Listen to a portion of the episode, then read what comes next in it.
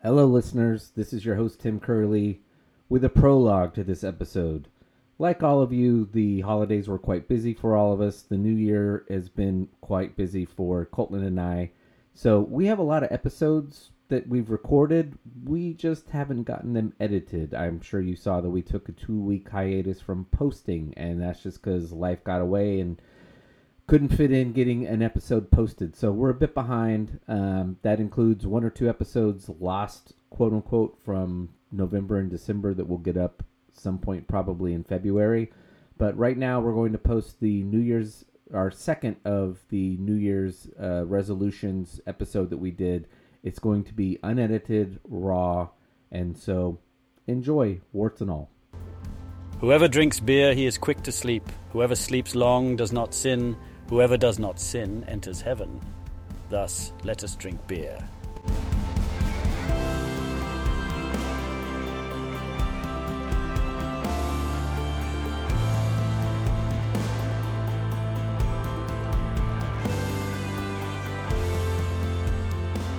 Three, two, one. Welcome back to this special episode of the Go to Hell podcast. Strong opinions weekly held about Christianity, the church, and beer. I'm your host, Tim Curley, and I'm joined by my soon to be inebriated friend, Colton. How are you doing? I'm doing great.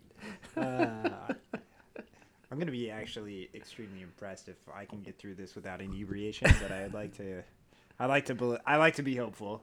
Uh, I, uh, uh, I'm doing good. Um, I was like Christmas. Uh, went through this week without a hitch, no problems. Got to have our baby's first Christmas. Um, it was significantly more. Le- I I told this to my wife where I said that this year felt Holy moly. as far as Christmas goes. Uh, so much. I don't know. There's something about this year where I just. it- It's not that I wasn't feeling it or whatever. It just didn't seem as special. I don't know why or whatever, but it's just how it was. Um, so I don't know. It and like my my kids there and all that kind of stuff. But I mean, like she doesn't know what she's opening. You know, like the- Yeah. like people are like, "Oh, don't you just love it when they're opening gifts?" And I was like, "Mm, "My daughter doesn't even look at the gifts when it's being opened. like, you know, she's so it uh but it it all went well. So uh that like I said, it's just been kind of a a meh Christmas, I guess, but it was great on all accounts just as far as anticipated. It was just it was good. So no complaints about it. Just, I feel like I just wasn't anticipating it as much as usual. So Yeah, mine got blown up by the flu. Influenza A was going around, and so we got over it just bef- in time for Christmas, so we were still able to have everybody over. But we missed going to church on Christmas Eve or Christmas Eve Eve, and that I just that always kind of puts a damper on Christmas for me. I don't know why. For someone who hosts a show about the church imploding, it's still like going to Christmas, uh, going to church around Christmas is still kind of an important thing. So, since we didn't get to go because we were worried about being, still being a bit uh, contagious, we stayed away. I kind of put a damper on the true meaning of Christmas, but otherwise it was still pretty nice. Yeah, that's good. Um, service was good, by the way. I was there for my twice a year appearance. Your twice a year appearance. Easter, Easter and uh, New Year's. Yeah, or not New Year's. Uh, Now you're just a Christmas Eve. Catholic. Yep. yep, hundred percent. Uh, what are we drinking tonight? Uh, Tim? We're drinking cocktails. We are drinking cocktails. we are drinking Tank You Very Much from Dust Bowl. It is a mega IPA. It's uh, they like they made up a term. It's it's so high. It's in uh 14.3% so uh alcohol in a 16 ounce can. So uh somewhere around probably question 29 i think we'll both be either slurring our words or saying really stupid things it's Sounds the good to me. perfect beer for uh, coming up on well, this will be our uh, second New Year's episode. That's right. Uh, but this is very this is a very New Year's oh, man, and I've already had a couple beers, so It's a good way to toast to the new year. But they didn't have cilantro, so you're good.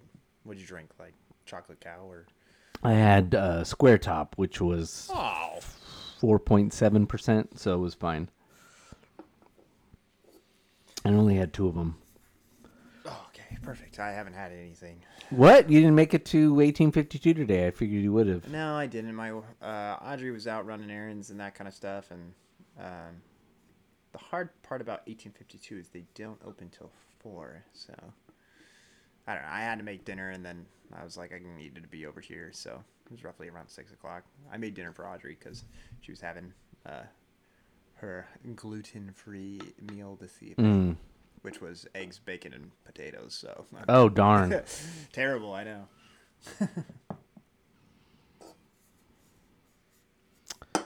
So, uh, music. I haven't really been listening to music this week. I have not been listening to music as well. I have been listening to music.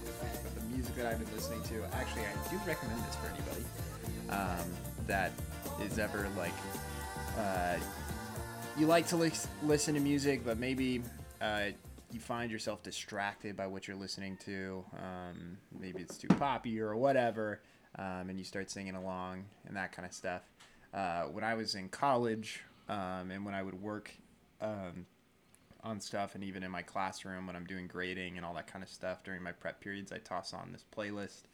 Um, you can find it on YouTube. You can find it on Hulu, on whatever. Um, and I've been listening to it a lot just because it actually is helpful for making my baby sleep. So uh, she likes to listen to it and she sleeps to it. So um, it's just a lo-fi. Um, if you guys are unfamiliar with lo-fi um, music, it's very uh, soft, um, and it's just a little lo-fi hip hop with um, for beats to relax and study to, and so um, it's kind of like Audrey kind of says it's like smooth jazz with like um, with like some bass behind it, Mm-hmm. um, and so yeah, that's kind of fairly similar to what it is. Um, sometimes some of the songs have like rain um, sounds in it or whatever. Like I, I think that the music is perfect. That you could even like sit there and read a book while you're li- while you're listening to it. So, um, you know, I, I can't exactly always read a book while blasting ACDC in my house. So, uh, it's just how it goes. uh, so, um, that's what I've been listening to this week. Um, so, anything from you? No, Nothing. no music this week. I, I yeah, actually listen to no music. So, and I haven't really listened. Uh, yeah, So I've just listen to been the sound of silence. is what you're saying. a lot of Larry David. Yeah. Been watching a lot of Curb Your Enthusiasm for some reason. So, Well, do we have any what the X? What the X? We do. I've got a couple. I'll I'll save some of these for the next episode. I got plenty of stuff here, but I'll I'll, I'll read a couple of these. Uh, item one. More people have left the church in the last 25 years than all the new people who became Christians from the First Great Awakening, Second Great Great Awakening, and Billy Graham crusades combined. Interesting. Uh, Item two. All right, Christian nationalists, you want America to be a Christian to be Christian? Fine. The first thing to be done is to abolish the Defense Department, dismantle the nuclear arsenal, and reallocate the military budget for relief of the poor. This would be something like a Christian nation. All right. I'm a pretty big advocate for that, but I don't say it. I don't think that it. I mean, I I brought it up this week. I somebody was talking to me about budgets and and where we should be spending money, and they were complaining about something or another, and I was like, well, you know, there is that really big military budget over there. That, Yep. but you know, we shouldn't get involved in wars, but yet let's continue to. Let's let's continue to get involved in the uh Let's continue to be, get involved in the big dick competition. yes. biggest Biggest dick competition. Uh, all right. Evangelicalism would rather you be a bad person with the right beliefs than a good person with the wrong beliefs. No, but okay, I see what they're saying there. Uh, okay, and then the last one. This last one's just an interesting bit of history in the church. In 897 AD, Pope Formosus was put on trial for perjury and other crimes. The strange part is that he'd already been dead for a year before being put on trial. He was dug up and taken to court to stand trial. At the end of the trial, Formosus was pronounced guilty and his papacy retroactively declared null. And there's a picture from the Renaissance era of a dead corpse. Well, obviously, a corpse sitting in a throne as he's being put on trial. I like the redundancy. And then someone added, actually, he was exhumed and thrown into the, into the same river twice by two different popes, and both times his corpse was recovered by people. He was then buried the third and final time. So, wonderful times in the uh, history of the church. Wow, that's fun. Nice little bit of history for us. Okay. Boy, we're just blitzing through. We're how many minutes in? Well, it's we're trying to avoid having to have a make this a seven part episode series. So We're 10 minutes in. Normally, we'd be like still doing our intros. We're also trying to get this in before we're drunk and you got to drive home. yes, You can't sleep on my couch anymore. I've only done it the one time. I know. I know. Uh. All right, so we're continuing on with our segment from last week where we were asking um, some questions about 2023, some reflection on that, and seeing where we go from there um, into 2024. Um, so tonight we're going to be continuing on with our reflective questions. We'll see if we're able to get to some of our questions that are looking ahead to the next year. Um,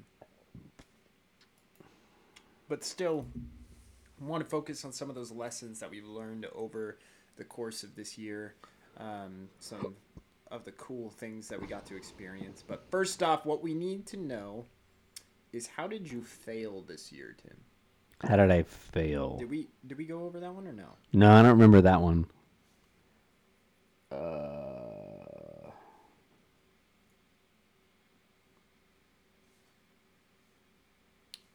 hmm, that's different than making mistakes. How did you fail? I can't think of any failures.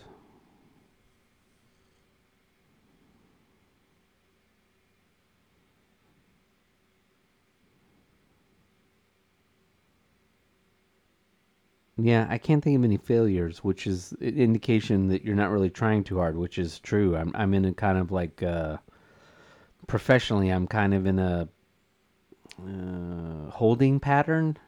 I'm not in a position where I can take risks because what's going on with my business. So um, that's something I'm hoping I can do in mm, probably 2025. Is take risks and fail. So I can't think of anything, but that's not. I wouldn't say that's a positive. You're not failing. You're not trying. So Yeah, I think I don't know. I think that failing also like we fail in a lot of ways, um, however minor, you know. Um, and so when you reflect on them, just know that we're always constantly learning. So there's potential for us to have failed on regular occasions, and that we are trying to improve from those. And so those aren't always easy to admit your failure. Your failures. I think that there were some failures that I had as a coach this year. I think there's sometimes some failures that I have as a teacher. Um, I was like, some of those specifics are, you know, like, just maybe I didn't, maybe one particular class or whatever, they were getting on my nerves. And so I just, just didn't give it everything that I had. And there could be issues. I mean, some of the failures are, you know, I failed kids this year. um, those are my failures. Those are the ones. Um, and that's always tough. I never like giving F's to kids. I understand what those mean as somebody who received several F's in their life. I know how hard it is to come back from that, um, what that does to you psychologically, um, and and how yeah, it, it seems sometimes like the easiest thing is to give up. So that's always difficult. And I mean, we have to acknowledge that about our own failures and where you know, like I said, as a coach this year, there were things where it's like for the team, maybe I could have done things differently. Um, in my inexperience, I was not able to really guide them in the way that they needed to be led. But um, yeah, I hope that I'm able to learn from those and continue to grow and to develop as an educator and as a coach. So, yeah. You get on that one? You're still. Yeah, see, I've been doing what I've been doing since the early 90s. So I've got, in terms of that, I've gotten the failures mostly out of my system. You're still learning your craft, Yeah. both coaching and teaching. So, um, and again, I, I'm in a position right now where I'm kind of in a holding pattern professionally. So there's things that, other than the photo business, the day to day photo business stuff, that I can't I would like to be doing that I can't right now, but hopefully we'll, that'll get resolved soon. So, anyway. I mean, there's certainly stuff day to day. I miss deadlines here and there on stuff I've got to do, but that that again, those are that's not. I don't take that as failures as much as just mistakes being made. Anyway, Number 16. this beer. What got in the way of your success this year? Uh,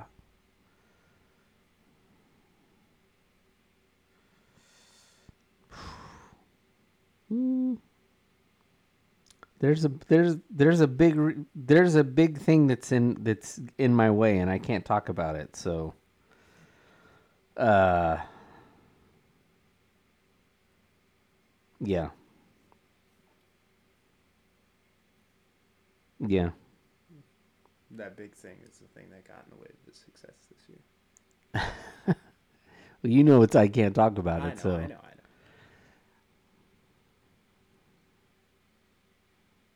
Um, yeah, things that got in the way of my success this year. Um, I think that my inexperience as a coach, as far as our water polo program, that got in the way of our success. I think the lack of humility from my players uh, led to some of the yeah some of the issues that we had with our success. Um, it's just how it goes. Um, success in my career in my job, I feel like I, um, at least towards the later half of the year, which was again, I'm constantly learning. I felt like I was, um, there was nothing. Had felt like things were released as far as a lot of things that were keeping me from success uh, when I left the, my previous job to go to this one. Um, so I've been able to flourish and and be successful there. Um, the I was like as far as far as my marriage and my home life, uh, I don't think anything got in the way of success there. Um, I think I'm always learning still on how to be a good husband, and I'm definitely learning on how to be a good father. But um, nothing so far has held me back in those areas, as far as I know. Like my wife could beg to differ, but she's not here on the podcast tonight. So yeah, so that's all I got. You want to unpack on no I can't number seventeen? What would you do differently if you could? Hmm. What would I do different? Jeez Louise.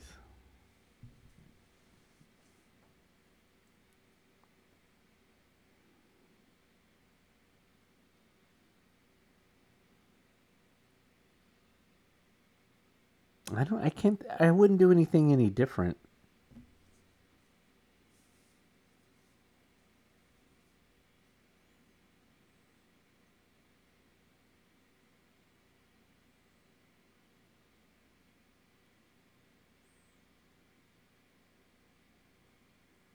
Yeah. I mean, I already said I didn't really have any big failures because I'm kind of in a holding pattern. So if you haven't had any big failures, there's no reason to do anything different. Yeah, I think I don't always like this question. I think it's very similar with, you know, what are what regrets might you have in life? I think it's okay to sit there and and dwell on things where you're like, ah, I could have done this better, or I could have done this a different way.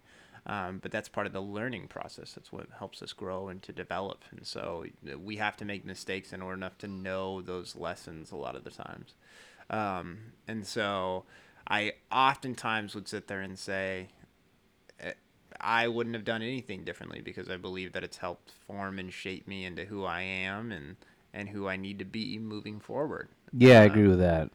But at the same time, one thing that I still say is I do regret um, when I hurt people. Um, and oftentimes I don't think we know when we've hurt people. And so if I could, and so if I could ever take anything back, and if I, I hurt someone based off of something that I did, um, and mainly usually intentionally, if I did something intentionally and it hurt someone in the process, I, um, and I wasn't, and I didn't see that until retrospectively, where I was like, oh, that wasn't worth it. Um, I was like, if if I had known that that would have caused trouble to someone else, I wouldn't have done it. Um, that's always what I say. I think things are always kind of messy and all that kind of stuff. And yes, I know that you could learn those lessons, and like I said, but when it comes to causing other people pain, I'd prefer not to learn that lesson the hard way because sometimes relationships are shattered, and and though you can take that lesson into the next one, sometimes it's not necessarily. If I could choose, I would like to preserve as many relationships as I could. Yeah. So, um, I don't know if I had any of those this year, but uh, like I said, oftentimes you don't know that it's happened until uh, years later when they come up and they say that, hey, you said this and it was kind of hurtful. And I'd be like, what? That's not what I meant at all. And I wish I could explain it. Maybe I didn't say it the correct way before or whatever. And so that's something that I would take back if I. I so I did have I did have a, a really bad brain fart moment this year. Uh, went to a party at somebody's house and apparently I'm not saying apparently like I'm questioning that it happened or didn't happen. But apparently I showed up at this party and didn't acknowledge the host. The host, the female host, and was told about it a couple days after the fact, and just was like, couldn't believe I'd done it, and then and so, uh, yeah, I was just like, yeah, that was, uh, can't believe it did that. Like showed up, at, showed up at your house and didn't didn't acknowledge your wife. Yeah, that's pretty boneheaded. and then, uh, like three no. Within the last two weeks it was in no it was in the within the last week i'm watching uh, curb your enthusiasm. And uh, larry david apparently did the same thing. Showed up at somebody's house and didn't acknowledge the hostess of the party and got himself into trouble. And i'm watching I'm like see that's exactly why it happened. I'm i i blame larry david. Yeah, It's too much too much curb your enthusiasm that's all it takes. But yeah, in fact, I don't even think I've had a chance to see this person since it happened. And They don't want to see you. apparently, because I haven't seen him since, and it was like late summer, early fall. Uh, so I haven't had a chance to do a mea culpa. I mean, I guess I'd just go over to their house and do a mea culpa, but You're dead to them. apparently, and it was earned. Man, this is a cocktail. All right. Number 18. How are you different than a year ago? How am I different?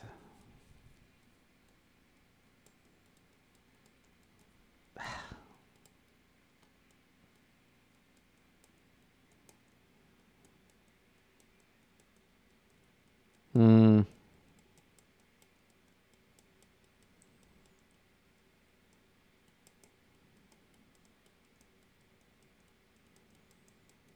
I don't know. At my age, I know, that different. I don't think people change that much. Well, you want me to? You you go ahead. I mean, Uh, you've you've had a baby, so you've Nah, well, that's not even what I was gonna say. I was like, I still feel like some there's a lot of things that are at my core are the same, but I think this year forced us to have to iron a couple of things out. Um, just things that happened in the world where we had to sit there and and we fleshed out, you know, the is, the Israel situation. Um, where before we could sit there and we could talk and all and all that kind of stuff, but really, I think that some of these conversations that we've had this year have made it to where I'm like, where yeah, now there's. It's not necessarily picking a side, but so much as you have to sit there and say what it is that you believe in with uh, some of these things. Um, where we've talked about what we've believed is, you know, we believe that there's a lot more of this gray area around the Middle East than maybe what uh, American propaganda has said for uh, the past hundred years you know, um, where we still support the lives of all of those around the world, not just because we believe that God loves every single person. Um, so, uh, I don't know. I think I've grown from that experience. Um, uh, and the lessons that I've taken from that have been uh, good. There's been a couple of other conversations that we've had this year on uh, on the relationship with Jesus Christ. I think that that's always growing and it's always developing. Um, I think I'm seeing things differently um, at different times. I know maybe for some of you guys, you're like, ah, you guys are the same, um, but really, no. We're challenged and we think differently. I, I had talked about earlier this year where I said I don't have a very charismatic approach and I'm very skeptical and I don't really open myself up in a lot of those ways. Um, and I'm still struggling with that, I'll be honest. Um, but um, it's something that I'm more open to than I once was, um, which I think is okay. So I think I've grown really um, this year in those ways. Not only just, you know, the typical, you know, I had a kid, um, you know, like I'm learning how to be a dad and all that kind of stuff. Um, but yeah. Anything from you? Well, yeah, I mean, I, I would say this year, since we've started the podcast, I think both of us, but me in particular, the the our the Christian worldview and then just the political worldview. I I don't think anybody who knew me when I was in my twenties or 30s would recognize me now if we just sat down like had like hey we haven't talked in a lot while and just they probably just started talking about politics or something and just assuming that w- I was going to agree with them, I I think I'd probably freak them out. Like I don't even know who you are anymore, and I think that's accelerated this year. And I think you and I have changed. I I think you and I were a little more like bitter when we started this podcast in terms of how we were portraying. I, I, yeah, I, let's stick by. it. I think we've gotten a little softer. I mean, we still disagree with a lot of what the church does. But I think we, you and I, have both gotten a little more. Um, I don't know. But certainly on things like Middle East and uh, well, war in general, definitely changed quite a bit. So Yeah.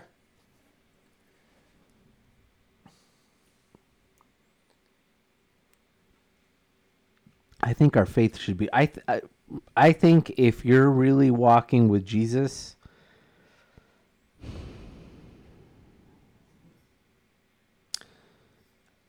a lot of I think a lot of what you you should feel uncomfortable in a lot of, in a lot of in a lot of what you're thinking.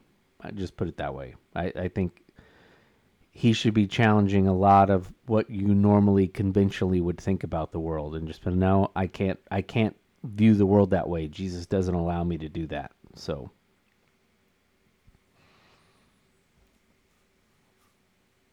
Yeah, I agree.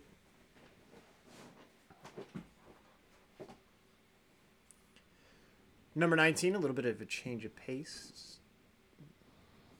What did you do for your physical and mental health this year? not much for my physical health. I need to do that needs to be my thing in 2024 uh mental health? I started reading a lot more than i had in the past and i'm hoping to continue to do that even more. And part of that's with this podcast but also just trying to get back into doing more deeper study in a lot of things not just the not i'm not even talking about the bible just just kind of deeper study of the world, a little more intellectual. So Yeah, I uh, mental health was a tough one this year for me. Um, uh, mental health, I didn't have to do anything. I, I'm pretty even keeled when it comes to that. I don't. Sorry, but but even then, like you do things for your mental health. no, Like, I don't. well, like reading is for your mental health. Well, intellectual health, but not like depression or anything. I think mental health goes beyond just depression and anxiety. I don't know. I I think that there's something to be said about I don't know. I never used to be anybody I was fairly laid back. I had an incident that took place at a movie theater um, when I in 2018. Uh and all of a sudden I had a panic attack um, brought on by uh, I just was suffering from some indigestion was basically all it was, but it was something that I wasn't ready to to feel. I had I was sleep deprived. I had had three energy drinks that day, and I'm at a movie. Th- I was up at 6 a.m. and I was working all day, and then uh, showed up, and Alec convinced me to go to a movies uh, to go to the movies at 11 o'clock at night. So I had, Oof. so I I'm sitting there. I'm completely spent. I end up having some some gastral indigestion issues. I feel like I can't breathe. I freak out. Um, the, the music's loud or whatever. It's like the very start of the movie, and I I had to walk out. And I ended up leaving Alec at the movie theater. We drove together, and I was like, "You're gonna have to find a ride home."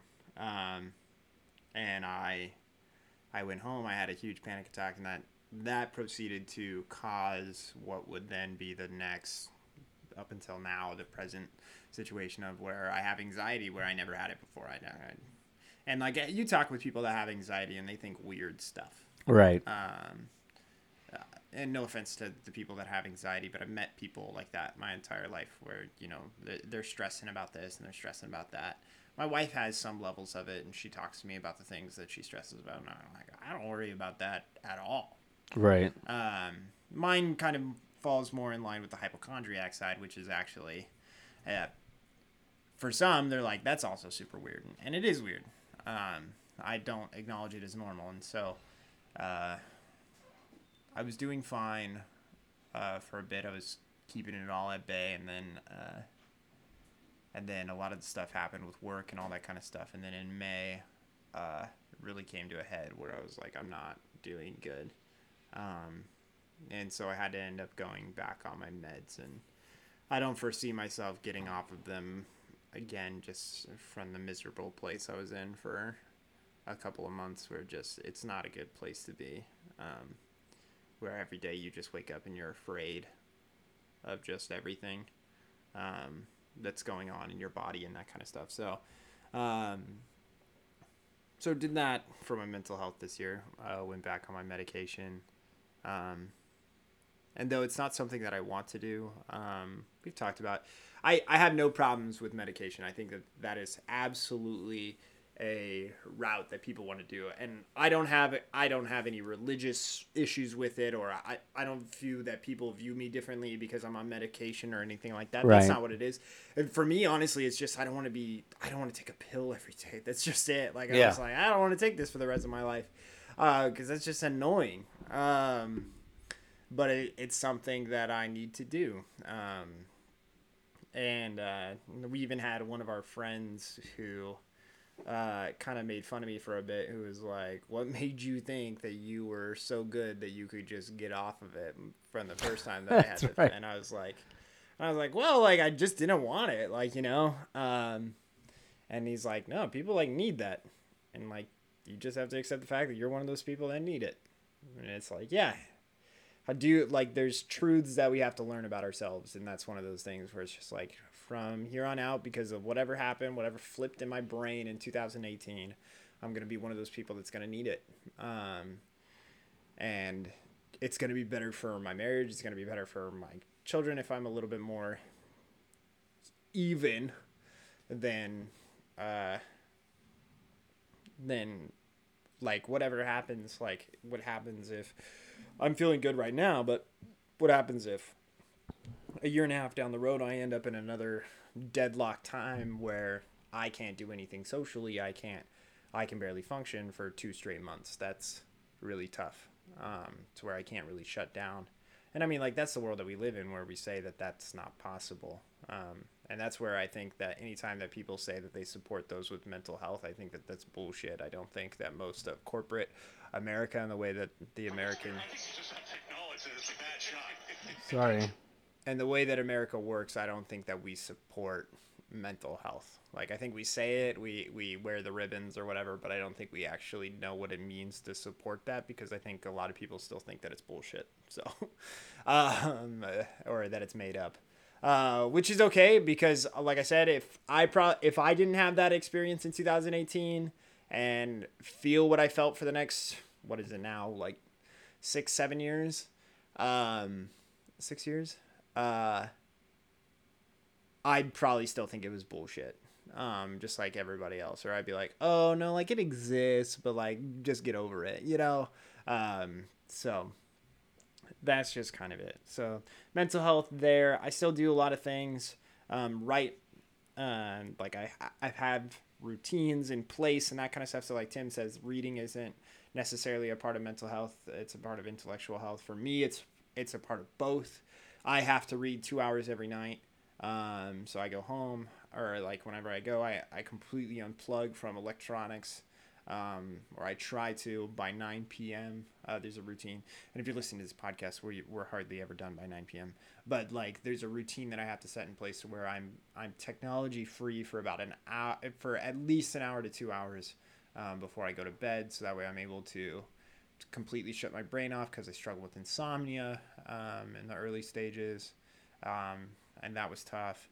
Um, I, when I go to sleep, if I wake up in the middle of the night, th- my wife is terrible at it, and I know a lot of people are. They go, they check their phones. I won't look at my phone. Like Yeah. If I, if I wake up in the middle of the night, I, I purposefully, I'm like, nope. Like I have to be adamant because when I was struggling with insomnia, it was like, okay, I'll go on my phone. I'm like, I'm not sleeping anyways. Like I'll just do this and I'll Yeah. just do that. Or I was like, I'll just go turn on the TV or I, I'll go play a video game or whatever. And that was actually way worse for me. Yeah. Um, so I don't do those types of things. So those are all good for my mental health. For my physical health this year, um, I don't know if I did anything really good for my physical health. I mean, I went outside in the sun. uh, uh, yeah, know. I, I probably need to take care of myself a little bit better physically. Um, got a couple of things in the works to do that, but uh, yeah, I'm still 28, so I still think that nothing's gonna happen to me physically. So I just continue to harbor that until one day I'll just randomly look in the mirror and I'll be like, "Oh man, I gained 30 pounds out of nowhere." so uh, we'll see. Um, but yeah, anything else to add? no. All right. Number 20. Who or what had the biggest impact on your life this year? Who or what? Hmm.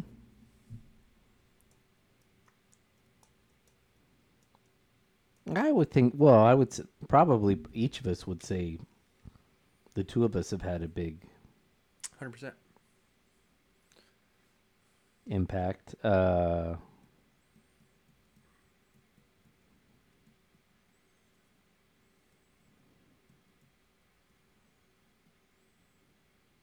Yeah.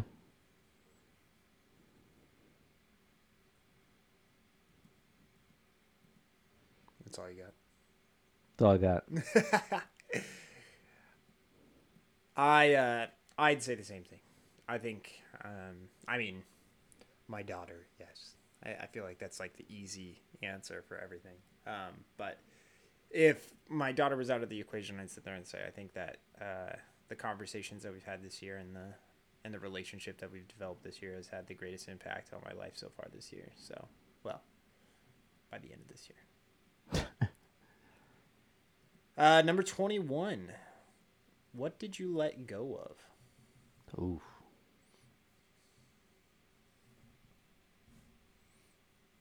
Let go of.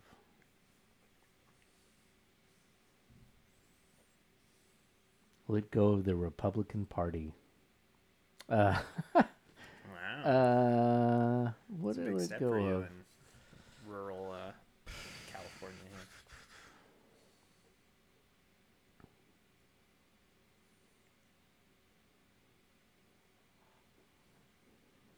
Here. Hmm.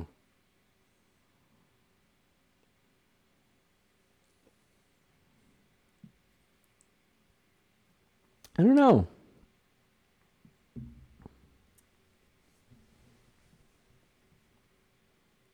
I can't think of anything I've let go of. Friends, No. The hatred towards other people.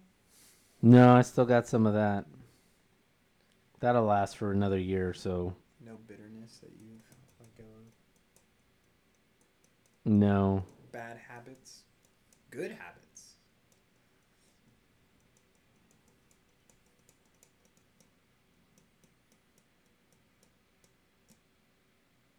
Mm-mm. How about you? things that you let go of because your age has to forces you to let go of.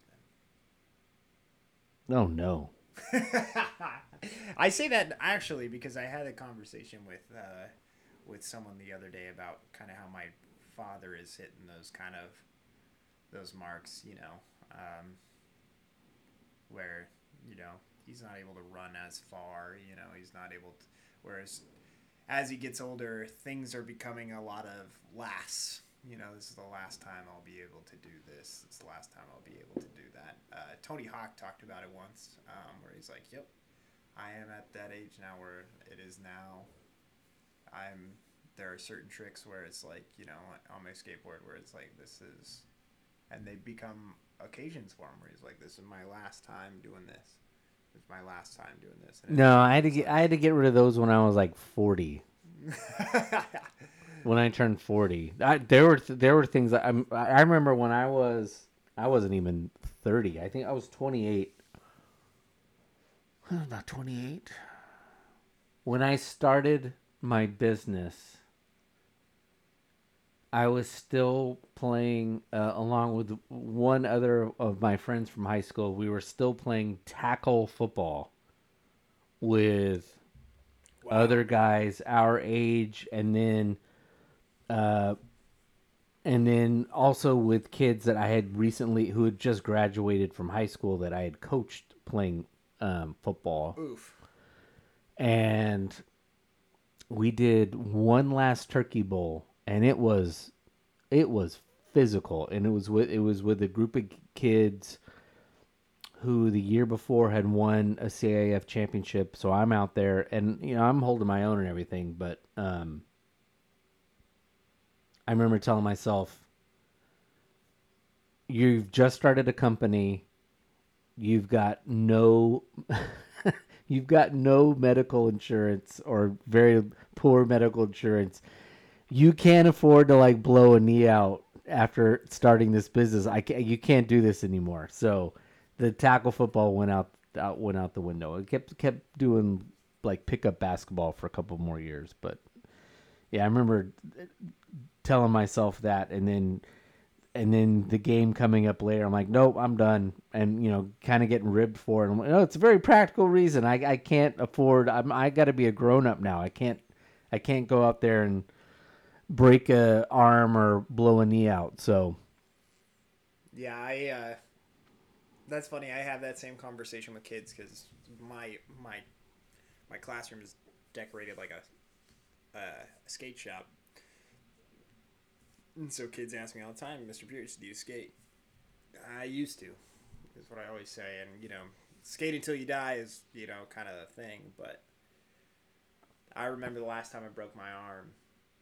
Uh,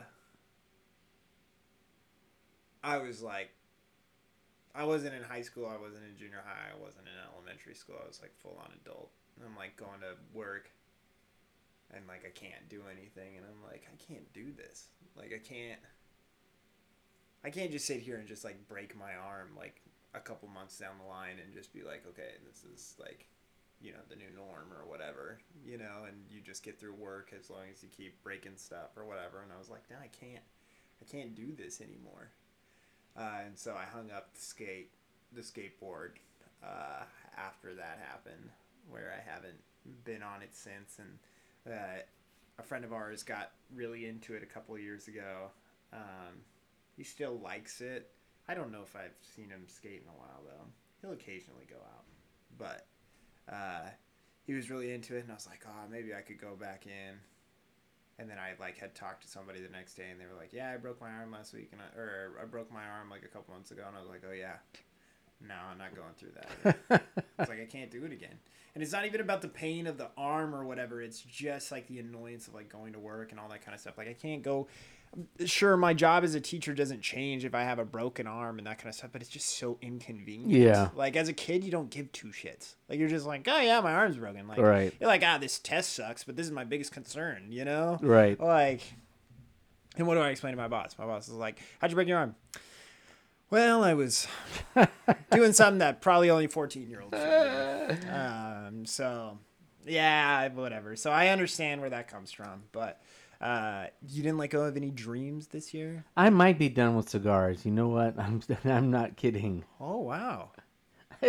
this last bout of uh flu and then before that I had a cold. I just I I don't know that it's all that good for my lungs after having COVID too. I I do I'm a little concerned the number of times I had COVID and you know a lot of the a lot of the talk is about the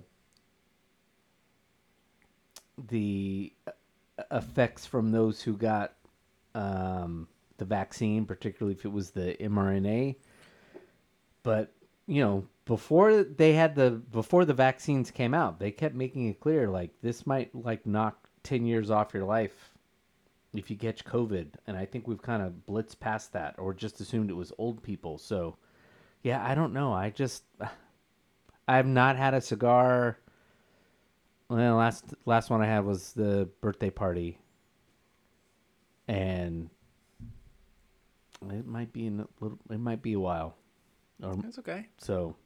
Unfortunately, I'm sitting on a nice humidor right behind me with it's probably about sixty cigars in it. So I'll have to sell them off or something. I don't know. We'll see. I just I don't know. I get that. I get those convictions. I don't know. I don't think I gave. Well, I gave up being an astronaut this year. I just don't think it's going to happen for me. um, I don't know uh, if I gave up anything. There's nothing. Uh, it's always hard, like you know, like dreams and stuff. Or you give up some of those dreams when you're young. Um, like I'm not gonna be. I'm not gonna play for the Dodgers. Um, although with Shohei Ohtani, you know, Yeah, you're not Japanese. yeah. Well, I mean, he let him and Yamamoto. You know, they're taking those those different deals, so maybe the Dodgers might have a little bit of money for me. Who knows? Uh, even though I haven't played baseball since t-ball, um, but you never know when they're gonna need me. Uh, yeah, I still haven't given up on a lot of stuff. Um, I'm trying to think if there are any relationships this year. There's none that I that I gave up. Um, No, we gave up on relationships a couple years ago. yeah, that's also something that I need to give up. I need to give up is you know we talked about that bitterness and that hatred, and I I called my mother uh, when I was on my way back from a water polo game. I wasn't playing in, but or my team wasn't playing in. I was going and I was rooting for our my ex school site, and uh, I saw my previous boss and and I I had a panic episode on the way home, um, or later that night, and I called my mom the next day and I was like, hey. Should I go see a therapist? Like, I was like, I guarantee it was 100% just seeing him because I was on edge. Like, the second I saw him, you know. And the hard part is in our world, I mean, I always believe in. I believe it 100%. I think that when when there are breakups for teenagers, they need to be ugly as hell. Yeah. I was like, I believe it with all my being that teenagers need to have ugly breakups because they get into this, well, we should still be friends. And then there's kind of like this weird kind of thing. But then somebody gets hurt because they're like, they want to have a relationship with somebody else, but they thought that there were feelings. So I always tell teenagers, well, I don't tell them. If they ask me about a relationship, I'm like, or a relationship ending, I'm like, your breakup needs to be ugly. Like, you need to get it all out there. You need to say, you were a dirtbag for this and this and this. And you need to also be able to take it where they say, you were a dirtbag for this and this and Yeah. this and this. Um, and what's hard about our world when we get fired or when we get let go from things or when, you know, we leave occupations, we can, we're not supposed to. I was like, there's people that do, but we're not supposed to. We have to be cordial. We have to be professional. We have to think about, you know, all that kind of stuff. And so, really, at the end of the day, I got no answers about why I was let go. Um, and so, all that I have for this person is a bunch of an- unanswered questions. And I just feel like this person doesn't like me or d- doesn't care for me or has it out for me or whatever. And so, just being around that just makes like it's almost like a black cloud like enters the room you know? And so that's something that hopefully i'll be able to let go of within the next year or two. But i still say like when and you said a couple years ago is it's still something that i cannot stand about another individual um, at the organization that we used to attend. Like it's still something where i was adamant that i could not go to i couldn't go to church services i couldn't do any of that stuff I was like, I can't do it. I'm just gonna sit there and just be pissed off and angry, and there's a potential that I might have a panic attack when I'm there because of just how toxic it was for me. So it's just like, okay, I'm not doing this. Um, and still, when I see him, like I don't feel good. Like, and that's so hard. You know, like where somebody causes that kind of reaction in you. It's almost like a kid seeing their bully, like like a kid seeing their childhood bully, like like grown up and they like feel like some of the whiplash from it. Like that's how I feel from these two individuals. And so hopefully at some point I'll be able to let it go and and find healing from it. It's just it's not there at the moment. So something that I hope to let go of in the next year and but something that I'm still holding on to.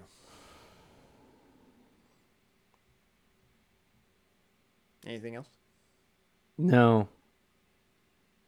I, I've I've I've let it go. It I just we have the same problem with we have we have the a problem with the same individual. My my issue is is I don't want to have yet another conversation about why the church breakup happened Yeah. Yeah. because uh, I just feel like he, the the individual's being intentionally obtuse about it because he doesn't like what I have to say, and so we need to can continue to have a conversation. It's, no, you're just not accepting what I keep telling you is the reason why, and it's not it's satisfying to you or whatever. So you want to keep having a conversation until we supposedly have this meeting of the minds. It's, no, we're just never going to have a meeting of the minds. So. What were the most useful resources you had this year? Mm.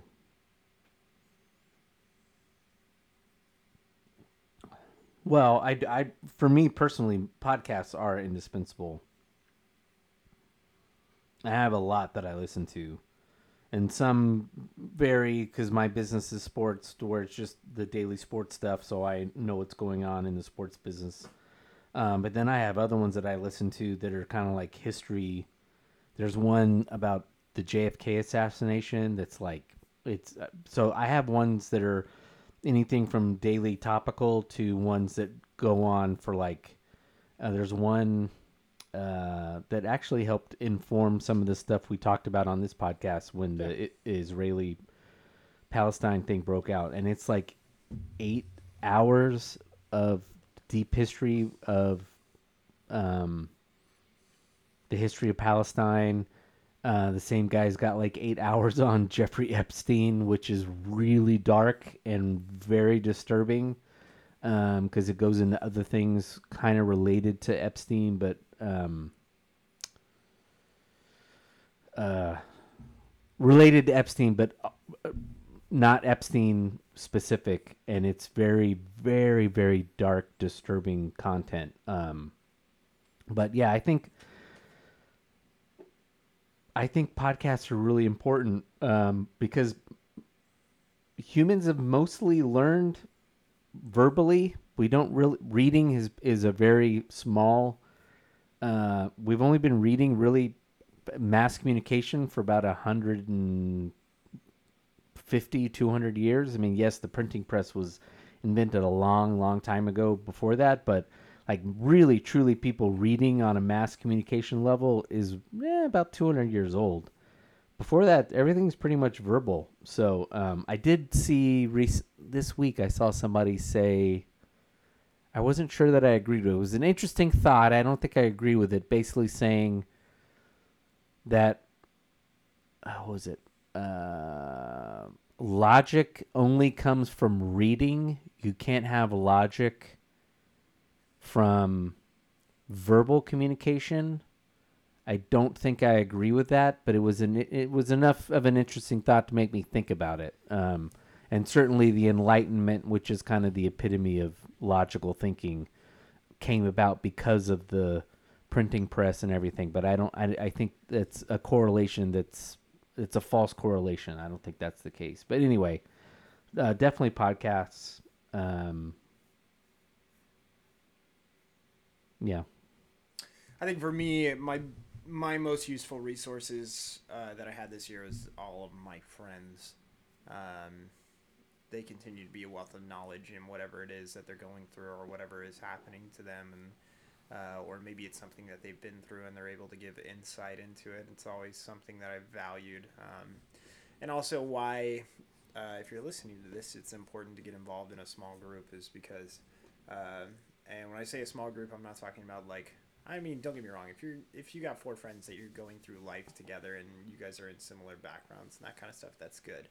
But I do believe in having that widespread of you know, of having different age groups involved to where they can talk about and speak into different situations that they're going through and and even if like you're one of the younger ones in the group like i have usually been um, most recently where um, again, I still think that we have something of value to add to the conversation, even if it doesn't necessarily come from a place of wisdom, but it comes from a place of ambition and desire and um, and growth, or a desire for growth, where maybe others of the wiser age groups or whatever um, may be able to reflect and feel that they can grow in those areas as well. So, um, but I and so I always feel like you should be that you contribute um, and that you are valued in whatever conversation that you're being a part of. But I cannot express enough how grateful I am for all of our friends um, that have been able to speak into my life this year. I think they've been phenomenal resources for and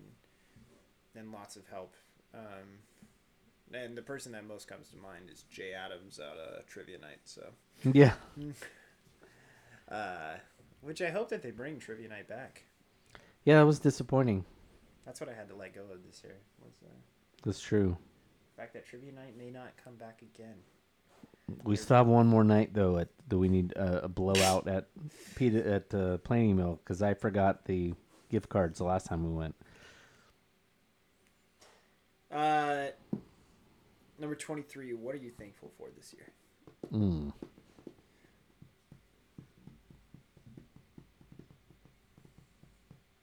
Tank. You're th- you're thankful for Tank. No. Huh, Tank. Uh, I'm thankful for my family. Uh, family stuck together, and my daughter's found another. Looks like she's found another guy in her life, and I'm thankful for my granddaughters and how they're doing. So, definitely family. Mom's doing well. It's good.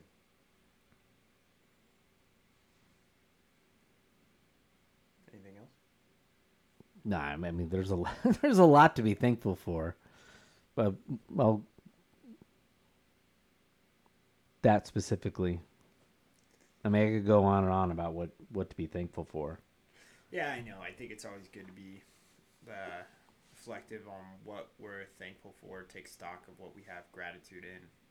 Um, and yeah, I'm thankful. I don't know. There was a there's a TED talk out there, um, and there used to be a podcast that, and I don't know if it's still going, um, but it basically was a podcast where a guy would take about three TED talks, and it was about it was an hour long podcast, and he would then, um, and I think it was supported through NPR, where he would then uh, find some of these TED talks and then get more information about it than just the twenty minutes that they had on stage, um, and uh, there's one uh, particular segment that was called um, uh, happiness and how do we find it? And actually what they ended up doing was they gave this benedictine monk they played his entire um, his entire ted talk. They don't do that with everybody else. They just kind of show snippets but this guy they let him do his entire thing on uh, the podcast because i think that they felt like it was that good. And i highly value um, this monk's uh, interpretation of of what happiness is and it's and really comes down to just being grateful for every given moment that we have um, and that we recognize that everything that we have is a gift. Um, and if we continue to sit there and believe that everything that we have is a gift and it's not earned by us and that it's given to us um, i think that there's a, a phenomenal peace and uh, just a tranquility that comes over us um, through that process of recognizing that. And that's why I think it's huge that we recognize that from Jesus Christ is that nothing that we have is ours, you know, or that we've earned. It's all been given to us. And so we recognize this as a gift. Um, and, and so therefore, always I am grateful for every moment that I've gotten to have over this year. Um, because I've enjoyed every moment of it Yeah, um, even the crummy ones. Um, I'm so grateful to be alive and kicking and being able to contribute and, and grow and and be who I am. especially after the San Diego Beer Marathon. Yes, especially after Saturday's hangover uh, at the San Diego Beer Marathon. Just find out how it goes. For, that's what everybody's waiting for now. They're like, all right, what is, we're gonna tune in in July or August when they go over their next San Diego Beer Marathon tour. Um, twenty four. What did you leave unfinished? Oh boy. Well, there's a big thing in my life that's unfinished, but that's the thing I can't talk about. With the nemesis, I can't talk about. So that is hopefully to be finished in 2024. Thank God. And then I can move on with my life. So that's a big thing. Anything else? Mm, no. I've got four books that are currently unfinished. I'm like open. I'm like reading through books right now. That's that's usually the thing that I'm a I'm a completionist. Uh, I know that there's people that are like I DNF something or whatever. Um, I did not finish, and they purposefully like walk away. I cannot be that person. If I start something, I have to finish it. Yeah, it's it's It's- got to be really bad for it to be like a movie or a show or Yeah, like I paid to be bad. I It's- paid money to go to a movie. like- I, I remember there was one movie in particular we've talked about it before, Judge Dredd, the new one that got Oh, made, and with uh, yeah, the guy from Lord of the Rings and Yeah. oh yeah, that one. And the opening scenes when like the bodies drop from the from like the 200th floor and just like land and just go splat or whatever and there was already like a bunch of gore before this and a bunch of other graphic scenes and I was like I'm to leave this theater. Like I had never thought that before in a movie theater bef- ever and I was like I'm going to leave. Like I I don't want to watch this. Like this isn't something for me. Like I don't want to watch this. We were going with friends, but I still stuck it through because I was like I just believe in like completing something if you start it. I I don't think that there's ever been anything where it's like I've been able to walk away and be like, nope. Maybe some foods because they suck. There was a movie I saw. Oh, I don't remember when it came out. It's Mulholland.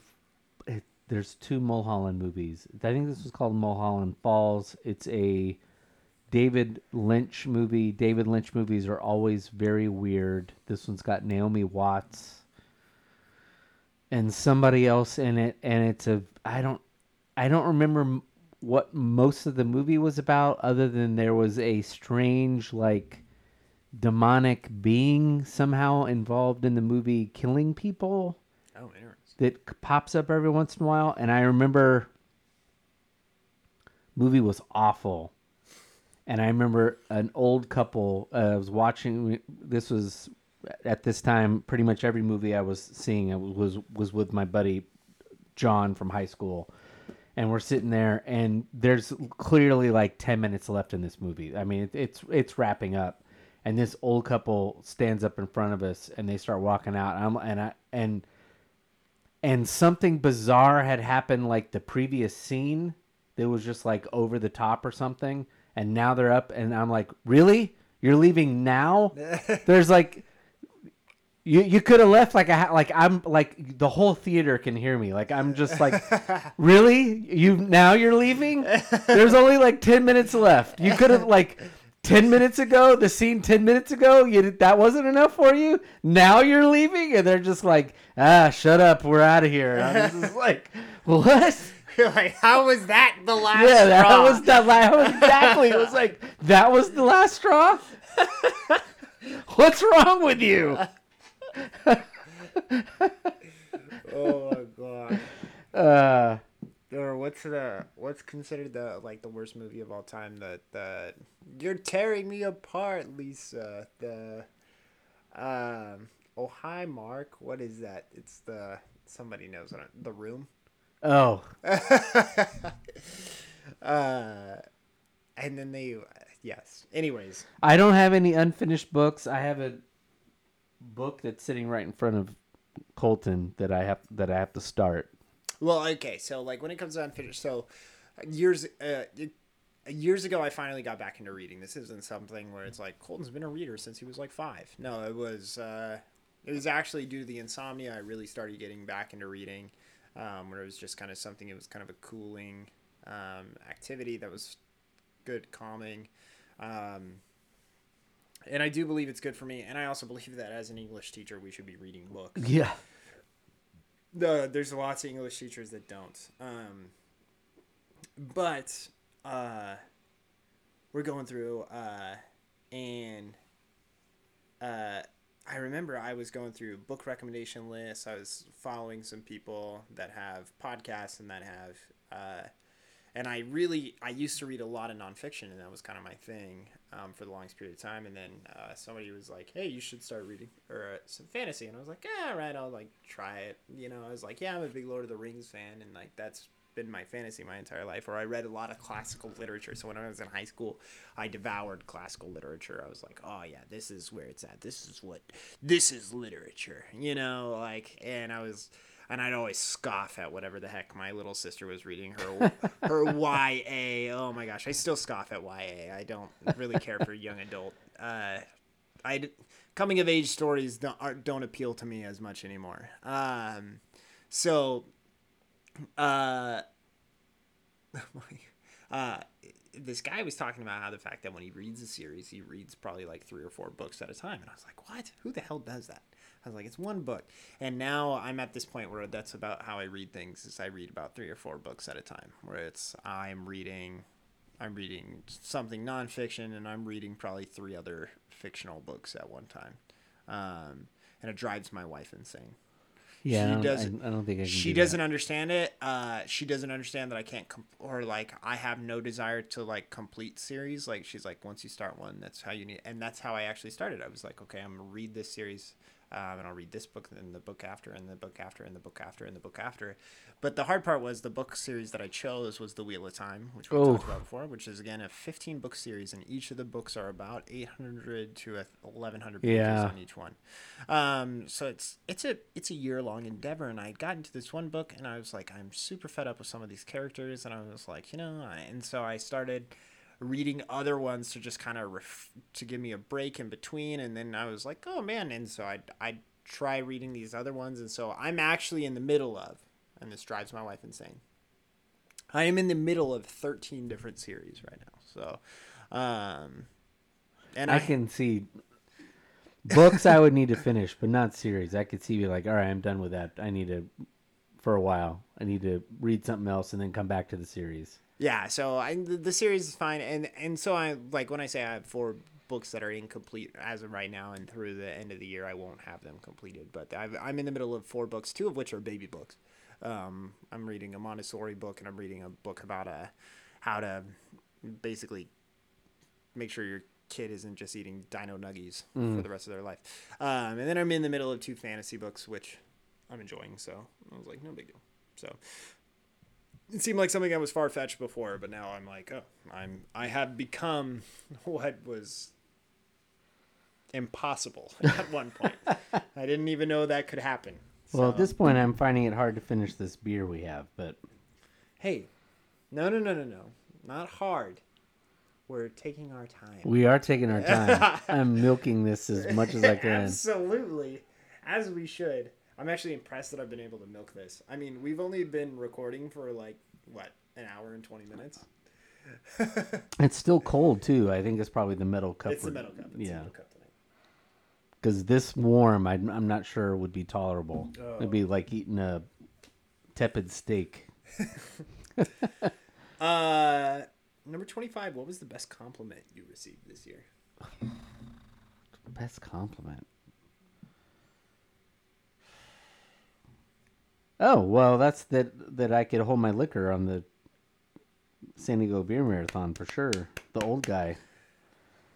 Oh, no, it wasn't even the fact that you could hold your liquor. It was the fact that you could hold your liquor and sleep on the floor for at least one of the nights. Yeah. And get Chinese And, water. get- torture. and Chinese water torture and feel fine.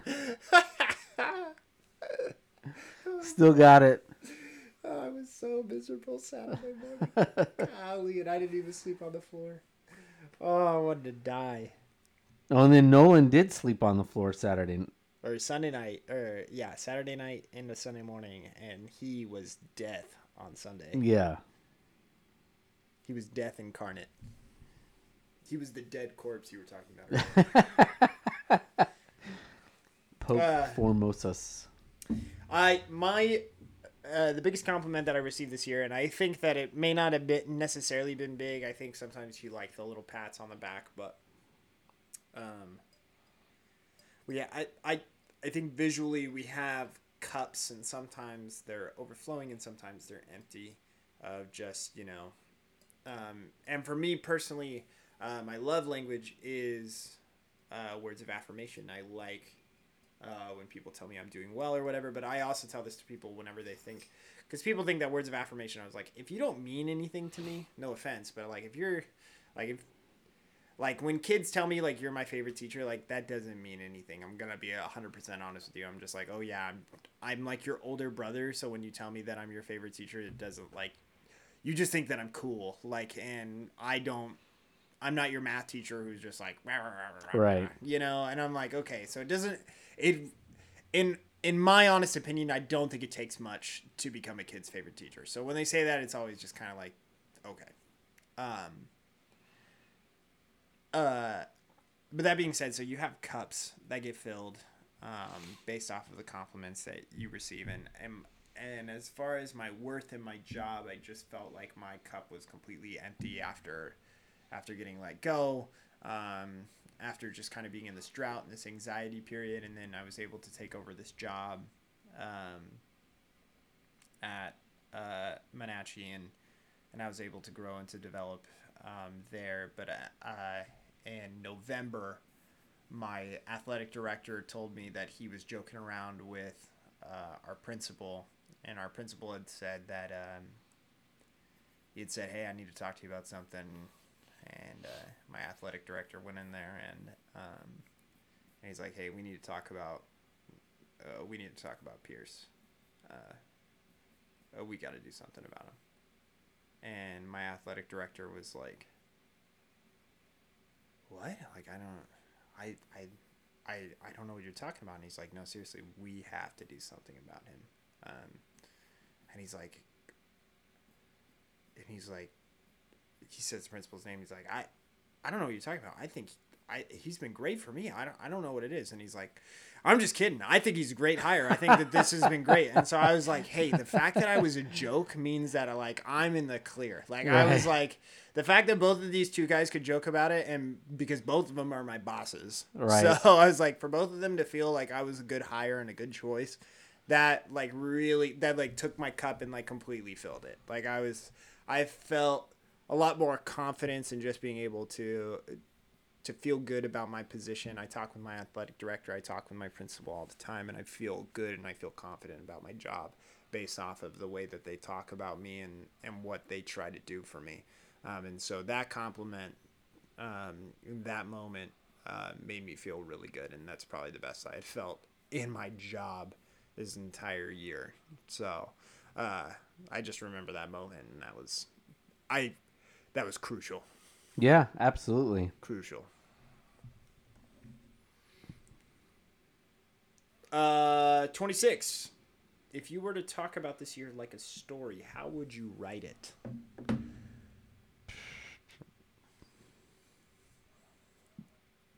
Well, it would be the. It would be. This year would be the middle of the book or the middle book of three or four books because it's not finished yet. So it's building up to the finale or the next big. Yeah. You're the two towers. Yeah. It's the two towers. Exactly. No, well, actually, the two towers is where Tolkien gets his hate from. So, uh, so if you're, so I was about to say, Tim probably feels like his last year was kind of boring as far as uh, there was not a lot of action or whatever. And the Two Towers, some people swear by the Two Towers. They're like, it's my favorite movie, it's my favorite book. But really, if we're actually being honest, if you read the books, it's really like Helm's Deep is like a chapter.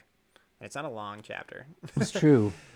well, in that sense, it would be the two towers because a lot of there's been a lot of not happening, but it's all Right, but- building up. But people, when people think of the Two Towers, if they've only seen the movies, they're like, Helm's Deep. That's a great, Yeah, that's a great battle. Like, oh my gosh, your year must have been immaculate. We're like, no, we're talking about the book Two Towers, Yeah. where, where Tolkien spends two day, two pages talking about the trees, which everybody can't stand that he does that. yep. Except Rush. Rush loves it. I love it, but I don't hold it against him. Uh, but, uh, yeah. So you're saying you- you're kind of the in between. Uh,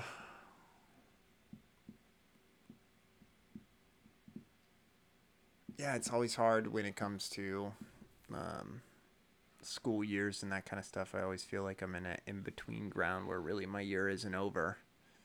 Um, and so, you know, I still feel like we're in the we're in the starting of something new. Uh, uh, I'm still in the honeymoon stages with my school. There's probably lots of problems and things that I don't see and and all that kind of stuff. But I get to sit there and blissfully walk around and feel like everybody walks on water. uh, I'm skeptical. Uh, I've learned, but I'm still very hopeful uh, for this. So if my story was one to be written, it's definitely got several books still to be written about it. But as far as this year goes, it's it's a new beginning.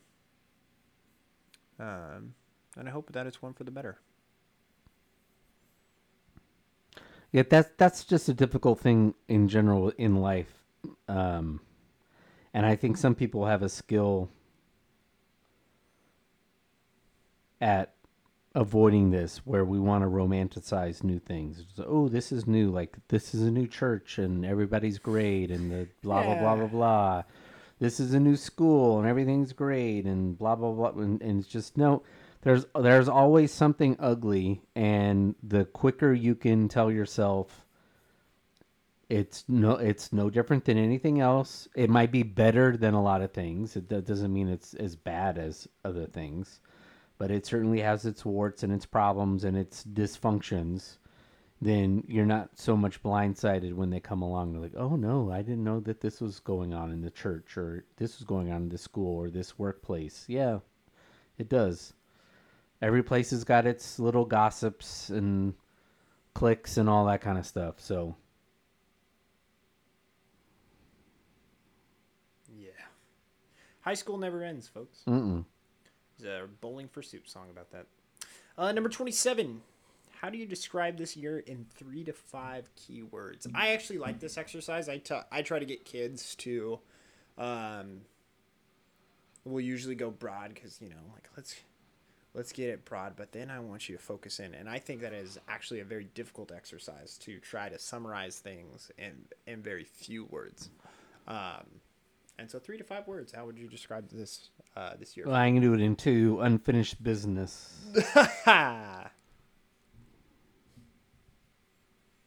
That's it. That's all you got. yeah, business, that's what alright. the, that's all I need.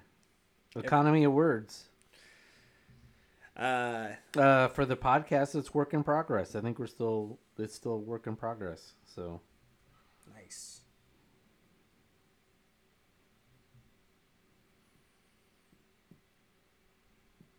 How about you? I say hope for better. Um, and not in like the bad sense of like I hope for better years than this one. It's more of that this year gave me hope for better things to come. Is more what I would say. So, uh, I I don't know where I I think there's a question in here that's coming up. Um, yeah, it's actually the next question. What energized you and what drained you uh, this year? Well, the podcast is both energizing and Draining. draining. The the editing can be draining. Oh, I gotta edit this thing. I get some. I gotta get it edited so we can get it up. Uh, but the show itself is very energizing. Um, my work day to day is a bit draining, it's- but uh, I always enjoy and you get to go on two or three of those trips where you have been able to go. You won't be anymore. You go on one or two a year. When I get to go out and do my work at racetracks and football games and stuff like that, it's always exciting and energizing. Um, so Uh, yeah, I'll start with the drain, so that way I can end on a high note. Uh, uh, drain me this year is, yeah, I think just uh, last year I was in a really, really bad place at this time. Um, I was very, very insecure in my job. Um, uh, my nails were completely bit off of my fingers not not literally but um because i just was under so much stress at work i didn't feel like i was competent i didn't feel like i was doing a good job and i was made to feel that way um, each and every day um, that i was trying to to earn my way back um, and it just it wasn't healthy uh, for me um, don't get me wrong. uh, Here's the thing: is we could sit there and people can say, "Well, were you not doing your job?" Um, and that kind of stuff. Uh, which is is a fair question to ask um, in those situations. Um, and those were the questions that I was asking. I'm not gonna sit here and say like you know I'm perfect and that I'm without fault or whatever. I'm just saying that this was the the circumstance that I was under. Um, and as somebody who cared, it was something that I took very seriously and tried to correct and sh- because somebody had said that I wasn't good at my job and so therefore I needed to make the corrections in order to prove that I was good at my job. And and so I busted my butt and I worked really hard um, and it nothing ever came of it and that really doesn't feel good. Um, and so that was really draining this year. Um, because, uh, you know, we don't ever want to give our heart and soul into something and then somebody say that's not good enough for us. Because that's really tough. Um, but it happens. That's the way that the world works. And so therefore we got to move on from it. Uh, and so that's why I say that there's hope for better. There was better out there for me. What gave me energy this year was every opportunity that I got to spend with friends um, is what gave me energy. Every Friday at Kauai, every Wednesday night at uh, at trivia, Yeah, absolutely. every Tuesday night talking on the podcast. Um, every trip that we took, NASCAR, beer trip, friend trips, whatever. Um, those are the things that, that give energy. And when we talked about earlier about what did you do for your mental health, I think that all of those things are crucial for our mental health, where we take time to to savor moments with with good people around us. Um, Yeah. are good things for us, and so those always brought me energy. Um, always helped me unwind, and and I'm grateful for them. That's for sure. Anything else on energy, energized or drained you? No. Number twenty nine. How kind were you to yourself this year? To myself? Uh huh. Oh, jeez. I don't know. Tim's like, I don't give into that hippy dippy bullshit. Uh.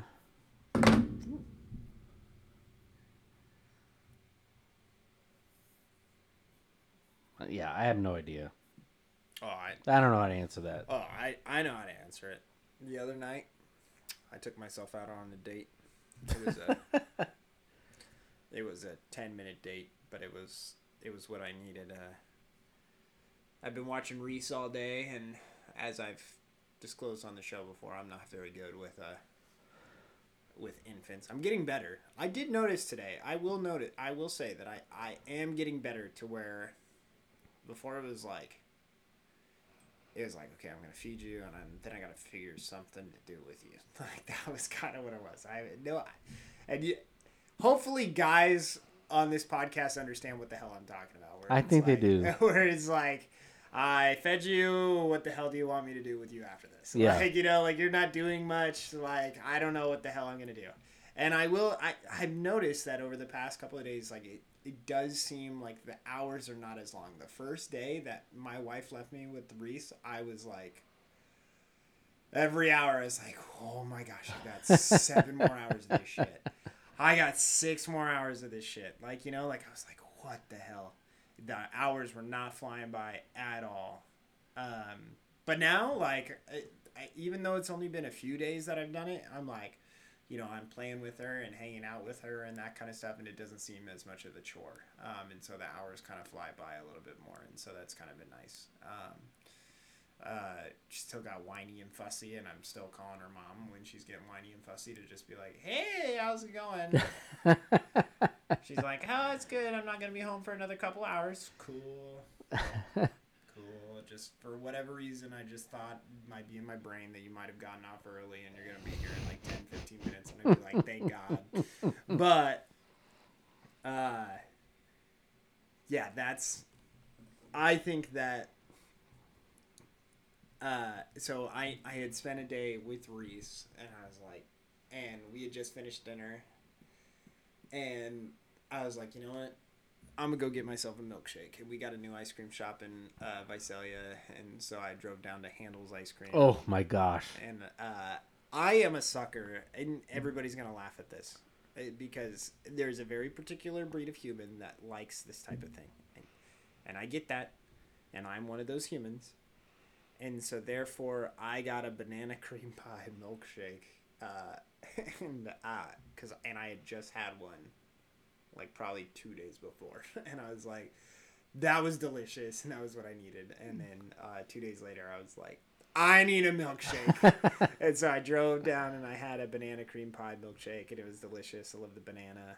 Uh, uh, I love banana flavored things, um, especially the cream kind of flavor. So, so yeah, I was kind to myself uh, that day. Uh, I deserved it. you know. Every time I drink a beer, I always know, Colton, you deserve this. That's how I'm kind to myself. But I- in all seriousness, as far as like, yeah, I think, I think anywhere psychologically now, if you you look, there are things that you need to do to take time for yourself, and I think that actually I'm, I may be a little too good at taking time for myself, um, and so, don't stretch yourself too thin. Uh, although don't get me wrong, coaching takes a lot out of you, and so the time that you don't spend coaching, you should definitely be taking time for yourself. So, oh man, Yeah. so I don't I don't feel guilty about it one bit, but at the same time, know know that not everybody is needing to take time for themselves every day. So, uh, yeah, so that's what I do. Anything? Did you think of anything? No. I it, it just sorry, just Well- that's well- not something that Well, take yourself out on a date. Go get yourself a milkshake. I'll drive up to Handel's tomorrow. do you like banana cream pie flavored? stuff? No, Oh, okay. but I do. I Their ice cream though is is spectacular. It's really tasty. What? Well, I've only had milkshakes. I also had the Oreo dough milkshake the other night because my grandparents wanted ice cream. We're like, oh yeah, let's go take you down to this other spot. So I had an Oreo dough, which is cookie dough and Oreo ice cream, are mixed together in a blender. And, I have not had their milkshakes. I've only had their ice cream, oh, and their ice cream is almost like, mm, uh, ice custard. I think that's what they call it in the in the in the Midwest. yeah, I get you. It's very f- uh, well. Some of their ice cream, it's not every. It, it depends on the flavor you get, and I'm not sure why, but some of it's like really fluffy, almost consistency wise. But it's all very tasty. You can get. Um, first couple times we went there, my wife and I just got little pints. They'll hand pack pints of whatever they have, and then I took my youngest. Well, I had my two older granddaughters, the middle granddaughter's birthday. So I took her and her older sister and my mom, and we went to Handel's. We had pizza next door, and then Handel's, and I had never gotten ice cream cones from there. So I was like, all right, I'm gonna order small ice cream cones. Yeah, yeah. So I order And they come out with three scoops on top. I ordered the. Uh, wh- can I get three? Can I get three of your small ice cream cones? Sure. What do you want? And the two girls wanted. Uh, I don't remember what my mom got, but they wanted strawberry shortcake, or no, strawberry cheesecake ice cream. And yeah, it's like four massive scoops in a waffle cone, and like here you go, happy third, fourth birthday, and she's like, oh my gosh, so yeah, just sitting there, and then and she just she's doing the the little girl thing of like licking the ice cream, and I'm like, Emmy, and it's not. This was six weeks ago, so it's not like it's hot, super hot outside Right.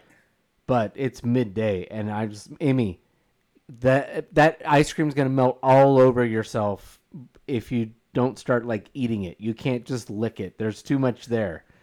So there was so much ice cream both of them finally looked at me and said, uh, "Papa, I'm done." and I was like, "Okay.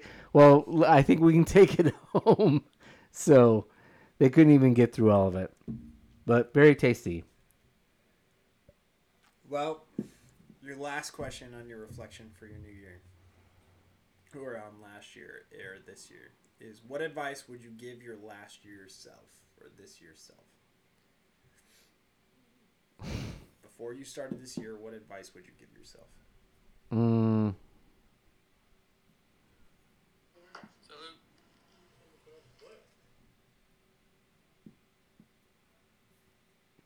So, what would you give your 2024 self? What would you give your 2023 self? Oh, jeez. Uh, yeah. Be patient. It's gonna take. It's gonna take a lot longer than you think it's gonna take.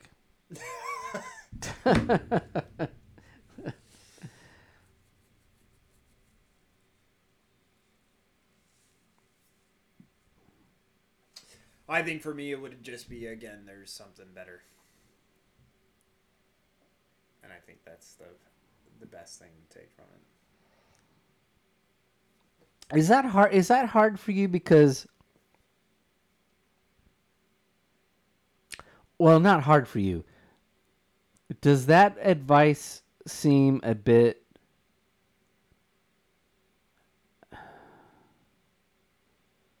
American to you? Americans are eternal, et- eternally op- optimistic. We're we're told to be optimistic. You know, things are always going to be looking up, and that's just not how the world works. In a lot of instances, particularly if you're not in North America or, or Western Europe. Yeah, I mean, well, okay, so I mean, where I could come from on this is, and mainly this is where I get the, and where you talked about it before, where I get the romanticized version, where again, I, I now get to see what things look, look like on the other side. I know that things worked out this year to where, as in late February, I felt like things were extremely hopeless. Um, and in January, I was, I was 95% sure that I was getting fired. Right. Oh yeah, I remember. I mean, yeah. I was like, we joke about it in passing, but I was like, I know it's coming. Like, I, I know. I know. Like, there was no way, based off the way that these people made me feel, I was like, there's no way. And then I, and so again, when I think of how I started this year in this really down, crappy place, now I still was determined. That was also part of it, where it wasn't like I gave up. Like, it wasn't like, at the beginning of this year, I was like, I can still fight for this. I can still win this back. Um, you know, I can still come back from this. Um, but I couldn't come back from it as far as in that particular occupation or in that particular spot, site. And so for me, I'm sitting there and I can sit there and say, now the the message that I would give my previous self, that's the message I would give. To where it's like, you can fight through this and be able to you're going to be okay at the end. Yeah, I, But I'm not saying that that exists for everybody else. That- that's that's the thing I, I know. struggle with. Well, and that's what I'm saying. So I'm saying that I get that at this point because things did work out for me.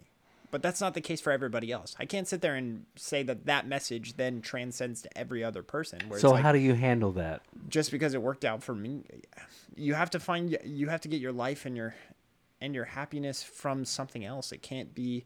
And I'm and if you're sitting there and you're saying so, what you're saying is, uh, Colton, you get your happiness in your life from your job or your occupation. It's like, well, welcome to the American consumeristic model. Is where. Well, I don't I don't think that's the lesson. I I think Well, I'm saying if somebody were to ask me that, where it's like, yeah, that's it. I there is every person in the United States, whether they like it or not, receives an immense amount of value from their occupation. Oh, sure. Uh, look, uh, I, I won't mention who. One of the one of our mutual friends was at a recent party, and uh, no, he was at a he was at a, a Bible study. He was at a Bible study, and the new pastor of the church. Uh, I don't. He's not going to, but uh oh, I'm almost done myself. Cocktail Uh, finished. this new pastor showed up at the at the Bible study and asked him, and first question out of his mouth was, "What do you do for a living?" And our mutual friend was like, he he he told me he said, "Am I wrong?" I felt like I felt offended by that. That the pastor's like, "What what do you like? What do you do for a living?" Is the first question that comes out of his mouth. Like like that's the thing that matters. Uh, so we had a 10 minute conversation about, well, you know, that's, I don't know that really that shouldn't be what anybody's first question should be. Uh, Um, It's not an uncommon question for the first thing that you ask in the United States, though. We find so much identity in what we do for a living. Do we not? no, we absolutely do. Absolutely do. Uh, that's the first question. Most, you know, 99% of us, that's the question. Oh, so what do you do? Um, cause I, cause I think it's in, everybody's got a pretty good idea of like, generally like if Yeah, you I, could, do, I if- could even figure out your personality type based off of what Well, I, a if, I think if we're being honest, it's tr- it's we're trying to figure out whether or not like how much money you make is what we're trying we're trying to figure that out without out outright saying so how much money do you pull in a year, um what's what's your what's your household income, um well, and also, are you an interesting person or a boring as shit person? well I th- I think that's where we get ourselves into trouble by asking that question is okay well you just assume that okay someone's a school teacher then Oh no! See, what I think is, if you tell me that you're a CPA, I'm like, oh, you make good money, but golly, you must be boring yeah as you're hell. boring as hell yeah,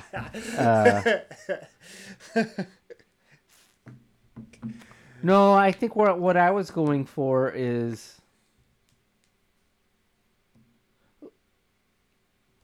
I mean, let's be honest. You you need you probably should feel lucky as hell because things did break. Like you you should feel if we're being honest, like super appreciative of the situation you have and like thankful every day. Like I you know, this could have quickly gone south for me. Hundred percent, I could be bitter working like at a CVS five four days a week. hundred percent.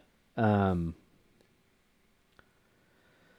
and that's kind of where, yeah, I'm sorry, folks. I, you know, I, I'm, I can't be completely honest about what's going on in my life, but I've got this situation going on in my life, and there's this, there's a possibility that it goes doesn't break in the direction I think it's going to go, and I'm concerned that I'm going to spend. I'm not. I'm not overstating it. I, and I've told this to my wife. Like I could spend the rest of my days being very, very bitter and cynical about the entire world if this thing in my life doesn't go the direction I think it does professionally. So, um, it's it's just so difficult because you it was if you're if you guys are listening to this, I mean Colton like came to our house when things went south for him at the at the previous place. Like he came over one night and just like, "Can I come over?" and just like unloaded. And Danica and I were just like, "This isn't you. This isn't the c- we." You know, I've never spent a moment in Colton's classroom. I truthfully don't know. He could be a shitty teacher. I have no idea, but I that doesn't that didn't strike me as the kind of person you are. Um, and part of that's just because of the time you'd spent with me doing my work. You always seem responsible. You know, I can judge someone who's just volunteering doing the kind doing my work, whether or not they take it seriously enough. Yeah, you seem pretty professional. If you know, uh, so you know, I could we could tell how dark it was for you. Um, and for things to go as well as they did, it could have easily just not. Hundred percent. Well, I mean, that was also part of the. You could be like, yeah, you know, my job sucks right now, but you know, at least I got a new baby. All right, cool. yeah, that was an additional stressor. Let me tell you. Well, I mean, you know, that could be the one thing you're like looking up to, but That's true. I, that's true. I think that when it comes to this year, and yeah, I, I am now, and this is also the hard part. Where, but here's also the thing: is I don't necessarily find my worth in my occupation, but I think that there is, there is a burden that was on me at this point. My I'm the breadwinner in my family or in my household. Um, I don't necessarily lean into the fact that I need to provide for my family. Uh, to where if my wife if my wife made four times the amount of money that I did, it wouldn't bother me. The key thing is for me is are we both doing something that we're both happy in? Um, and that's what's important for me. Um, and here's the thing. Or now wait. Here's the. Now if my wife, and now that she's had her child, okay, her happiness is realigned where she has found that maybe being with our baby is the thing that brings her happiness. Yeah, it's funny how that works. Right. Um, but if that's the thing that brings you life, and yet we're still where we're at, our house, the bills that we have, it doesn't necessarily work to where I'm able to be the full income. So where it's like my wife is like, okay, maybe I just pick up a part time job, and I'm not out as many hours, and I'm able to stay with her and and raise her or whatever. Um, then I want to be able to support that as well. Like it's not about. I'm very happy in my job. Um, but that's not the thing that necessarily gives me life but it is the thing that pays the bills which is I, yeah at the end of the day i am still a part of the rat race that exists where it's i'm i'm still trying to make ends meet and i'm the one that makes the majority of the money in our household that's able to pay for the majority of our bills to where my wife can really she can sit there and say like i can have the part-time job but if she were to keep her job and I was to get a part time job, that just wouldn't fly. Like we wouldn't be able to make ends meet. So that's it's just the world that we live in. So there was a lot of pressure on me in that moment, um, and I was able to come out from it. Um, and so that's where I find happiness and hope is from that, where that burden wasn't as where when that burden was coming down on me, I was able to to fight and get it. Now, also something to be said about my occupation is I specifically, I love what I do, but also I knew the entire time. It, it I was going to get a job. I knew that 100%, but that's because of my job in particular. For those of you that are unfamiliar, there's an educator shortage. So uh, there's a teacher shortage across the country. Boomers uh, decided to all become teachers. They were really shitty at their jobs. Um, and for some reason, they all wanted to become teachers. I don't know what the hell was going on, but the boomers all became teachers. Gen Xers said, fuck that noise. Yeah. And they didn't become teachers.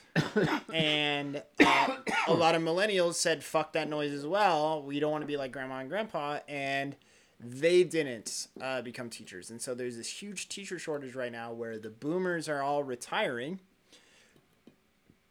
And so they're trying to find people. And so if you teach a core subject, as long as you're not trying to be a history teacher, um, and even then, history teachers are able to find their jobs. Um, you just may not be, or a PE teacher, you may not be working in a district that you like, but you'll be able to find a job. I knew I was going to be able to find a job. Uh, that was never a problem. It was just more of, is this necessarily a job that I should be doing? If they're saying that I'm bad at it, is this something that I'm that I should do? Uh, there was looking at different options, that kind of stuff. Um, and a lot of people don't have that luxury. Like my wife, when she kept getting let go from jobs, those jobs don't necessarily always exist all the time. Um, and so that's really difficult. And I completely understand and I sympathize with those people. I, I didn't go through that at all. Um, and so that's not necessarily fair for me to sit there and talk about um, the, the situation like that, in my opinion. But it was a tough time in my life, um, but was able to come out okay from it. So Well, that, that's kind of what I was getting at. The, well,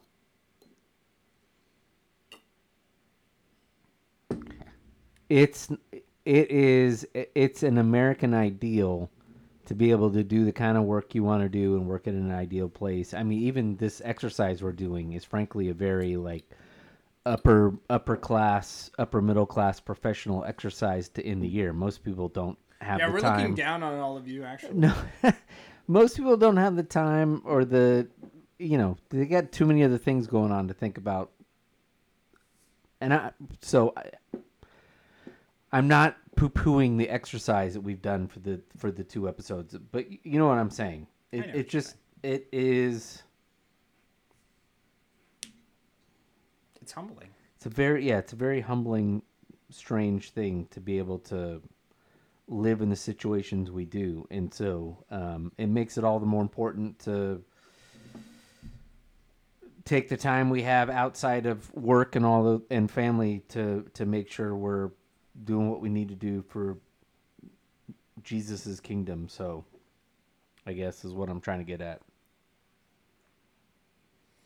Well, before we end our episode, Mm-hmm. uh, we're actually saying screw you to everybody else on this podcast. You don't get to listen to us uh, just kind of hang out. Um, but we'll let you know what beer we're drinking while we're hanging out. We're drinking uh, Racer 5 by Bear Republic. So Woohoo! It's back. It's back, baby. Which we haven't had the Hazy, which is like the Racer 7 or something. Yeah, and I haven't seen it anywhere either. Well, I used to see it, but I have not seen it since Bear Republic got bought by. Uh, starts with an F, right? Foster's? No. no, they got bought by. Shoot. It's San Francisco Brewing Company, right? Yes. Um, Dukes. No, Was it not Duke's? you're close. Drake's. Drake's. There There, we you go, go. Drake's. Drake's Brewing Company. Um, and it tastes different after that. Thank you very much. I actually think it tastes really good, but Um. Whew, yeah, very bitter. It's very good. Um. Yeah, so then we got one episode left, and that's what we look forward. yes, we got 20 20, questions whew, 20 questions. We will do 20 questions. We'll get one more episode. We won't turn this into four episodes. We'll do 20 questions on the next episode. Looking forward to the next year to 2024. Um, next time we record, hopefully Colton and I will have gone and saw uh, Michigan and Alabama play in the Rose Bowl, weather permitting. Um, so If the weather is not permitting, we're saying screw it. yeah, the weather's not permitting. We'll just say screw it and we'll just stay home and watch the game. Uh, I'm not getting I'm not getting caught uh, on the other side of the Grapevine. grapevine with either snow getting in the way or a six hour drive back. But uh, hopefully, you all have a wonderful actual New Year. Even though this is for us New Year ep- New Year's episode number two, but have a wonderful New Year's Eve and a New Year's Day. Be safe, please. Be safe and Eat lots of black eyed peas. what? Wait, what? Is that a thing? What? You don't eat black eyed peas on New Year's Day? No. Why would I? It's for good luck. Does it come with pork chops? What are you talking about? I don't know what. You, what are you talking about? The black eyed peas. What? You don't know about the thing of where you eat black eyed peas on New Year's Day and it gives you good luck? Hell no. What? It's like eating corned beef and cabbage on freaking St. Patrick's Day. Well, it doesn't. Clearly, it's not. Watch, watch, watch, watch, watch, watch. Black eyed peas. Why we eat black eyed peas and collard greens on New Year's Day? No, I'm def- definitely not doing collard greens.